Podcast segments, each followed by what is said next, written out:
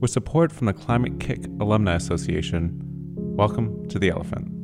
I'm Kim Caners. Human species has been around for about 200,000 years, and we've now reached a point where we have to make a decision as to whether the species is going to survive in anything like its current form of organization. Uh, there has never been a decision like that posed to humans before. We're risking the very future of our species, is how my guest today, Noam Chomsky, puts it, when it comes to the threat of climate change.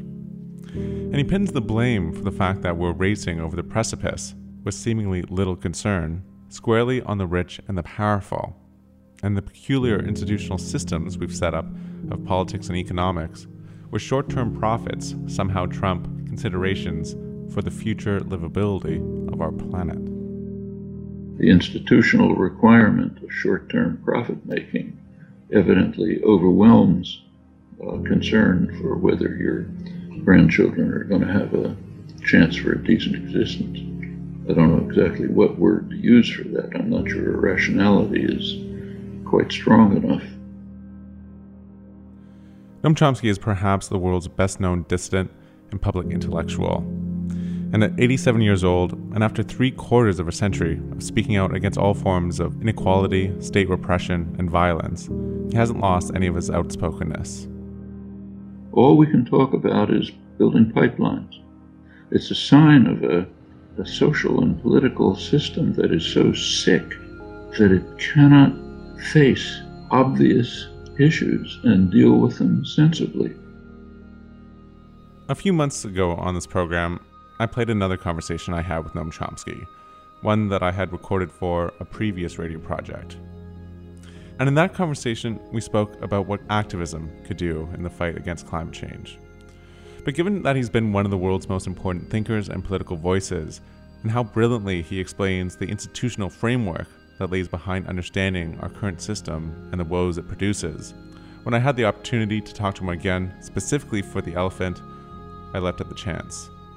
No, on here in a minute, okay? Okay, thank you. So here's my conversation right. recorded last week with Noam Chomsky. Hi. Hi, Noam.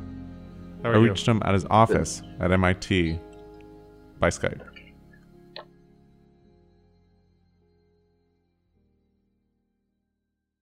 Well, Noam Chomsky, thanks so much for joining me. You've recently said in a few different places that we're at a, an astonishing moment in human history. I was wondering if you could just explain briefly why you think that's the case. Why it is an astonishing moment in human history? Yeah. Well, well human species has been around for about 200,000 years. And uh, up until this point, people have made decisions about their lives, their immediate futures, and so on. But we've now reached a point where we have to make a decision as to whether the species is going to survive in anything like its current form of organization and social systems. Uh, and uh, there are basically two, uh, two fundamental questions. Uh, one is the question of nuclear war, uh, which we know by now. Uh, we know by now that if there were a nuclear war between, say, two major powers, uh, they would both be destroyed, and so would everything else. Uh, and we've been on the verge of that repeatedly for 70 years, and the threat is increasing again. So that's one decision. The other decision has to be made right now, even though the consequences will be several decades, maybe even a few generations away. And that has to do with climate change.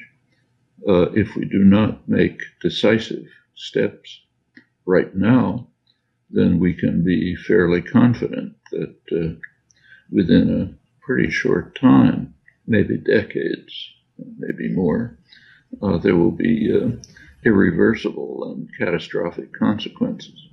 Uh, there has never been a decision like that posed to humans before. Uh, incidentally, we have already made the decision inadvertently for a huge number of species other than humans. So the destruction of species today as a result, very substantially, of uh, anthropogenic climate warming, is about on the order of uh, what's called the fifth extinction, 65 million years ago, when an asteroid, huge asteroid, hit the Earth. That's presumed to be the reason for the relatively sudden extinction of dinosaurs, end of the age of dinosaurs, uh, opening of the way for small mammals, which ultimately evolved into us. And now we are playing the role of the asteroid. So we've already decided that for millions of huge numbers of species, we've decided they're going to become extinct. And uh, we now have to make a similar decision about ourselves. It won't be extinction, but it might be catastrophic consequences. You know, one thing that always occurs to me when I hear you talk about the environmental crisis is how irrational it all is, or how irrational our collective behavior is. You point out that it's the rich and powerful and the existing power systems that are pushing us towards this precipice. Um, but even they will suffer uh, the consequences if there's uh, climate disruption. Their grandchildren will suffer. You know, they own land in, Manhattan and Miami. Uh, the rich own estates in you know Long Island. So, what do you think accounts for this seemingly uh, completely irrational behavior? It's a pretty striking phenomenon. So, take a look at the uh, presidential primaries that are underway in the United States. As I mentioned, there are these two huge problems. Uh, the first one, nuclear war, is barely mentioned in either primary. Few comments on it. On the Republican side, uh, there's just a commitment to greater militarization. Uh, the Democrats also the same, but not, not quite to that extent. Uh, but uh, the issue and the the rising crisis and the the almost miraculous escape for the last 70 years just isn't mentioned. Take climate change. On the Republican side, it's mentioned, it's denied. Every Republican candidate, with the single exception, Kasich, simply denies that it's happening.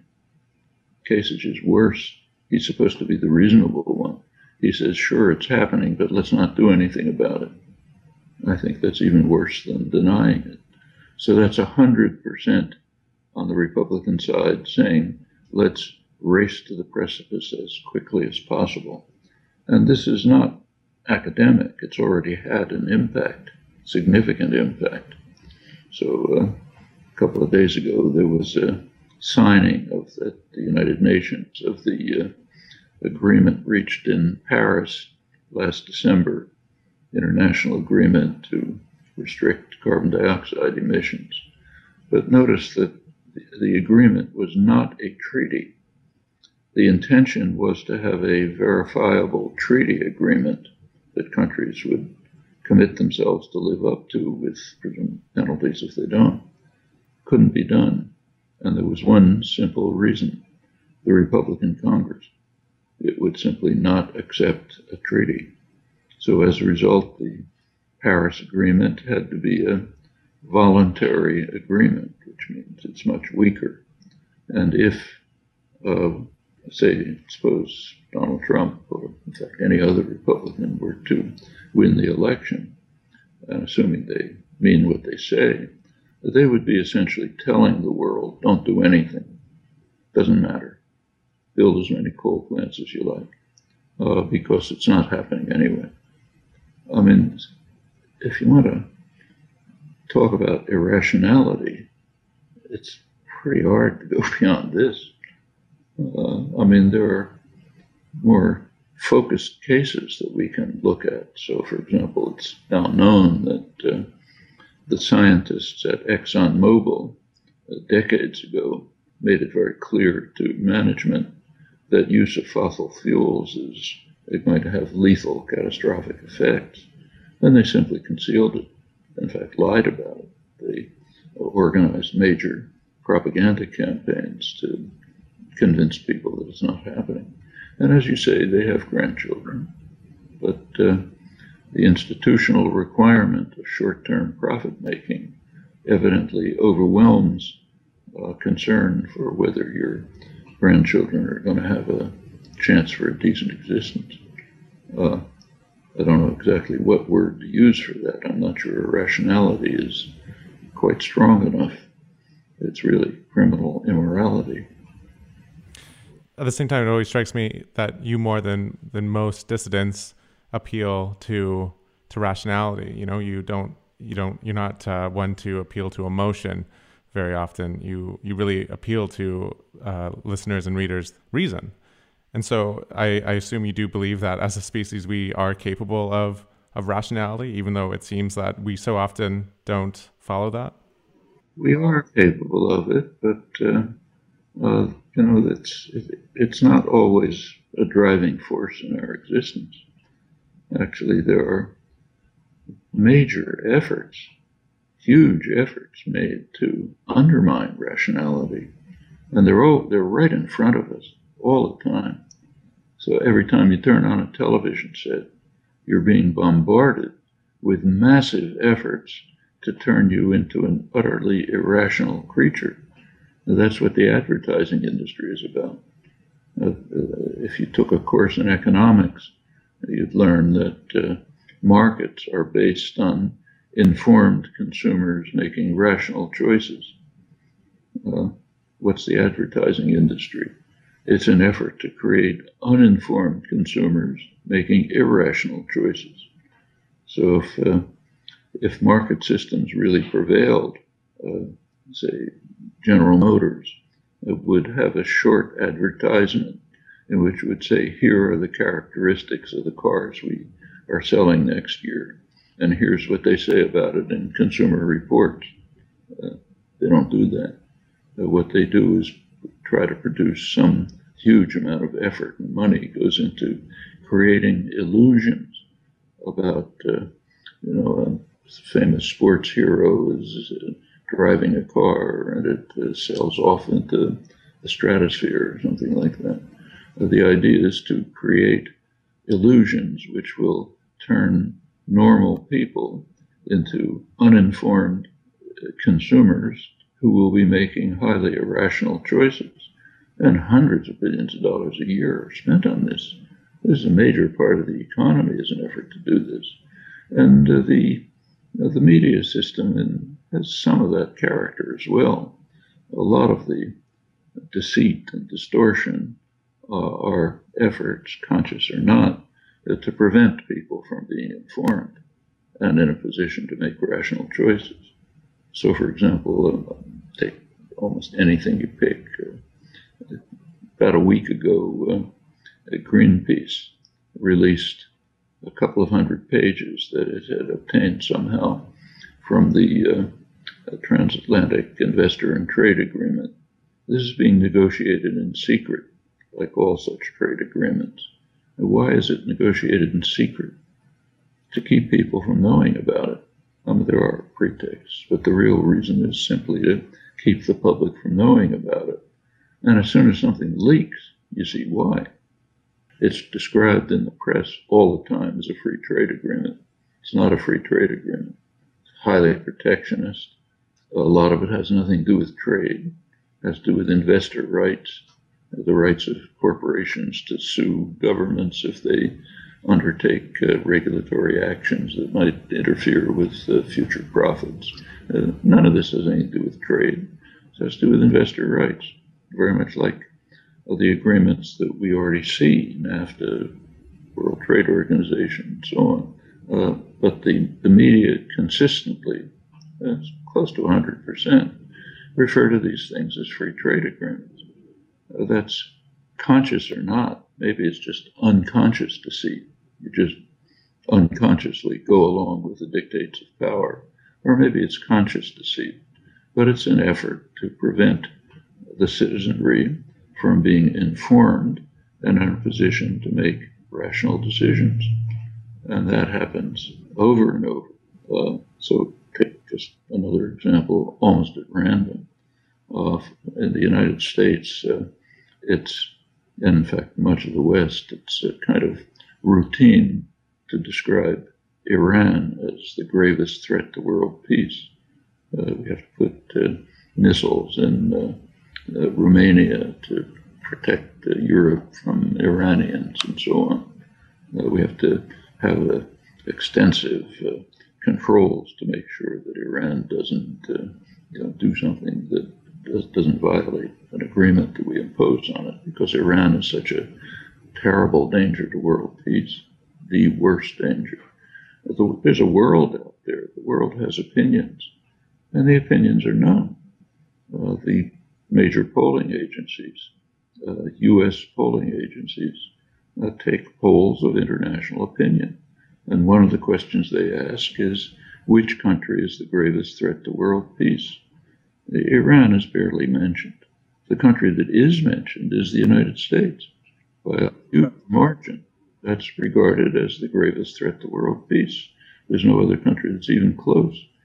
Do Americans know about this? No, because the media simply didn't publish it. That's citizens uninformed about crucial matters.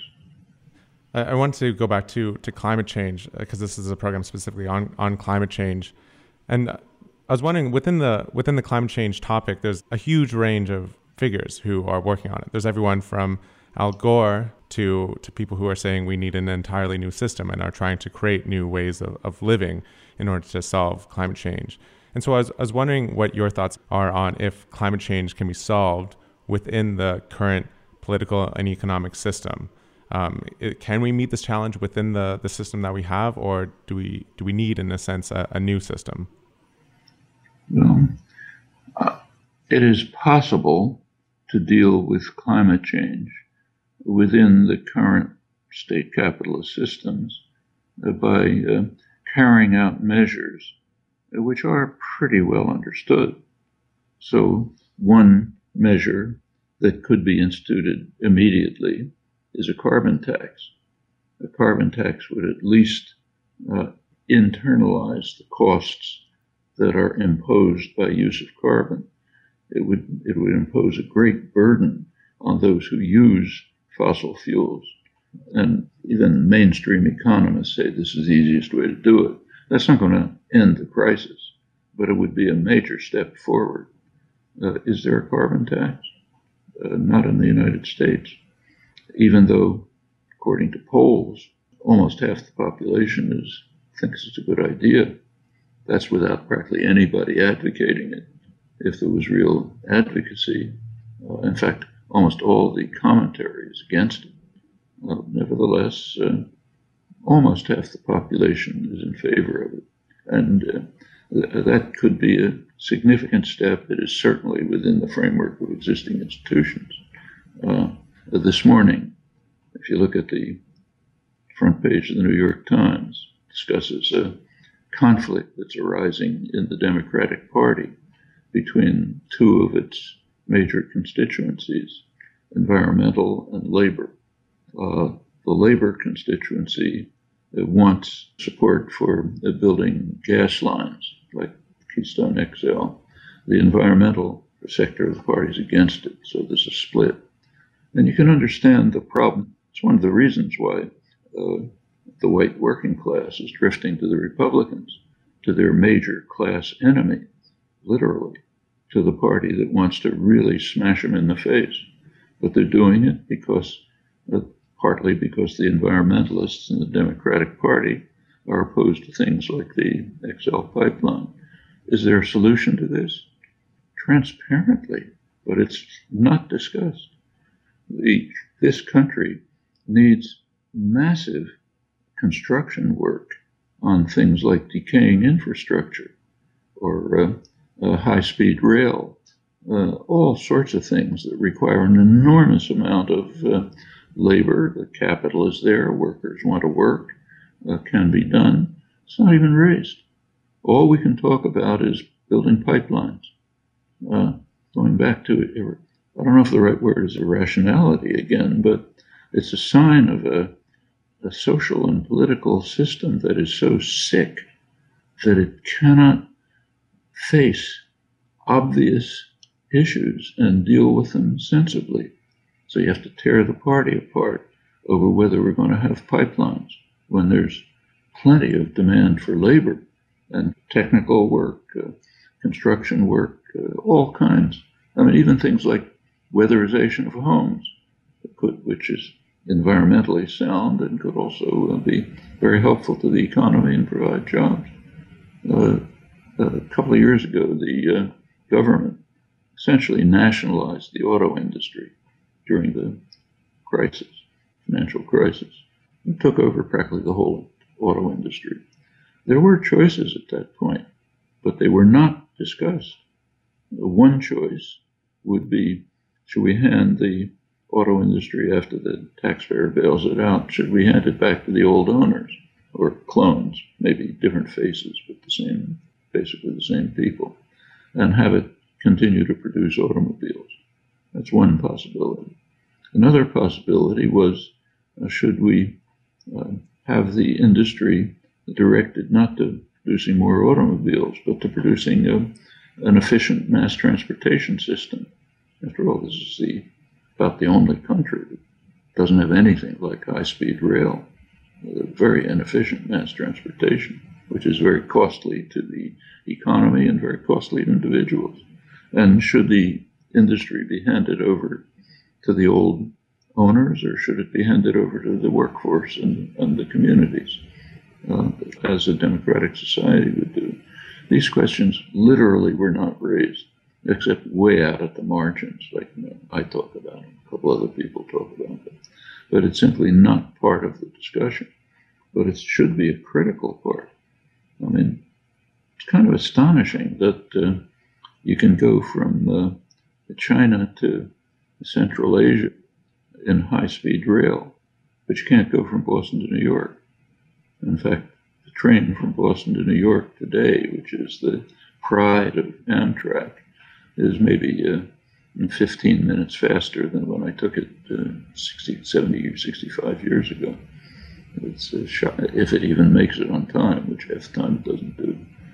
Uh, these are um, these are even burdens on the rich. Well, Amtrak is mostly business people, but instead of getting to New York from Boston in you know an hour and a half, they sit around for four hours. You said elsewhere that in order to, to deal with the environmental crisis, uh, we're going to have to dismantle an entire sociological, cultural, economic, and ideological structure, uh, which is dri- driving us to disaster. And it can so often be hard to imagine when, when we're embedded within a system of what an alternative could look like. And I was wondering, I know you don't have any specific thoughts on, you know, what a society might look like, but do you have any general broad thoughts on the values or the overall structure that a society that was actually sustainable might look like? Yeah, it should be democratic. That's an alternative to our society. An alternative to our society is democracy. We live in plutocracies, not democracies. Uh, a democracy would mean that uh, every functioning institution, uh, production, commerce, uh, information, uh, all of them, would simply be under popular democratic control. So uh, uh, industrial installations would be run by their workforce uh, in interaction with democratic communities. Is this a radical idea? You know, kind of, but it's also a mainstream idea. So if you take a look at the major U.S. social philosopher, John Dewey, straight out of mainstream America, I'm practically paraphrasing him. In fact, he points out that unless this is done, uh, politics will be, as he puts it, just the shadow cast on society by big business, which is pretty accurate. That's mainstream America. In fact, those ideas are not very much below the surface in ordinary people's consciousness. It's just out of the conversation. You cannot imagine democracy impermissible. Uh, but, but that is an alternative to our existing system. Uh, it's called, usually called libertarian socialism, but it's basically democracy. And uh, along with that, do you also think that we need solidarity in order to solve the crisis? Solidarity? Well, that's an interesting question, and it's from a cultural and ideological point of view, it's pretty interesting to look at the history. So if you go back to the Enlightenment, and the origins of classical liberalism say people like Adam Smith or David Hume uh, and others, they simply took it for granted that solidarity, uh, sympathy, uh, mutual aid were core elements of human nature. They were the driving forces in human nature. In fact, take uh, Adam Smith's uh, famous phrase, invisible hand. The way it's interpreted is almost di- diametrically opposite to the way he used it. In fact, he barely used it, but in one of the, only twice actually, and in one case, which is directly related to this, here's what he argues. Uh, he says he was thinking of an agricultural economy, of course. So he said, suppose some landowner accumulates uh, almost all the land, so everybody else has to essentially be his servant. Uh, he says, well, this really won't matter very much because the landowner, by virtue of his sympathy for other people and concern for their needs, will make sure that property is distributed so that it'll be relatively equal. So, as if by an invisible hand, we'll end up with a fair and relatively egalitarian society. Uh, not a very powerful argument, but it shows the the kind of driving concept that underlies uh, uh, classical liberalism, Enlightenment ideals, and so on. Now, all of that ended with capitalism. Adam Smith and David Hume and others are basically pre capitalist. Capitalist ideology is different. It's get what you can for yourself and kick everyone else in the face. And now it's claimed that that's human nature. Is it? I don't think so. I think Adam Smith, David Hume, and others were basically correct. This is a distorting ideology which is imposed on us and undermines normal human emotions and interactions. It's highly distorting and deceitful. And going back to the uh, environmental crisis, that's what's causing us to race over the precipice. Uh, when ExxonMobil executives say, okay, let's lie about fossil fuels, they're saying they're actually what they're doing is pursuing what Adam Smith denounced as, in his words, the vile maxim of the masters of mankind all for ourselves and nothing for anyone else. And sometimes this is even explicit. Like uh, one uh, economist, famous economist, Nobel laureate, kind of an icon of the uh, right wing libertarians, James Buchanan, who once said that the ideal situation for any person is to be the owner of everything and have everyone else be his slave. Can you imagine any non pathological human being who could even dream of that idea? But from the point of view of uh, right wing libertarian economics. You know, that's the ideal situation. That's what we really like. It's Ayn Rand, basically. Yeah. I, I wanted to ask you one last question, which is, you know, the climate change uh, crisis can seem so overwhelming. It's easy to to feel despair. There's so much change that needs to happen really quickly if we're going to avoid really dire consequences. Um, but th- there's also something that is also obvious um, from following the news over the past five years, let alone history, is that things are very unpredictable. It can be hard to predict what will happen. And I was wondering if you think this is where we should get some hope. Is that the what will happen is is quite unpredictable, that we, we can't tell what will happen?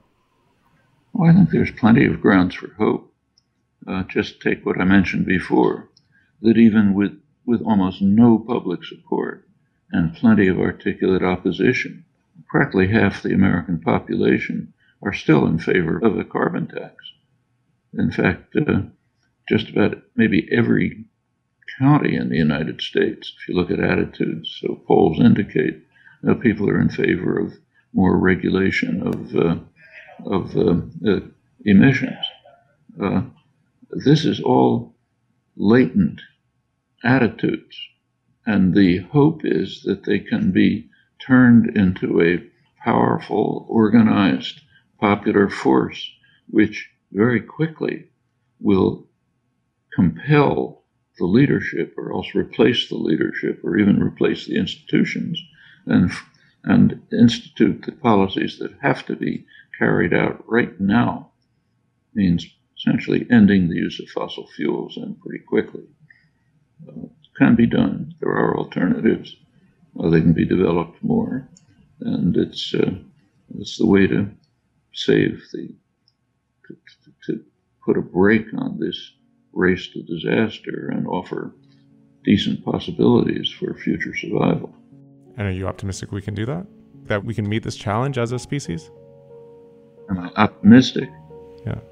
Well, I think we should simply continue to keep in mind the slogan that Antonio Gramsci made famous that we can have uh, pessimism of the intellect, but we should have optimism of the will. And there's plenty of grounds for it, and we should grasp the hopes and opportunities that do exist and make sure that they become implemented and operative. Well, Noam Chomsky, thanks so much for joining me today. Yeah, thanks.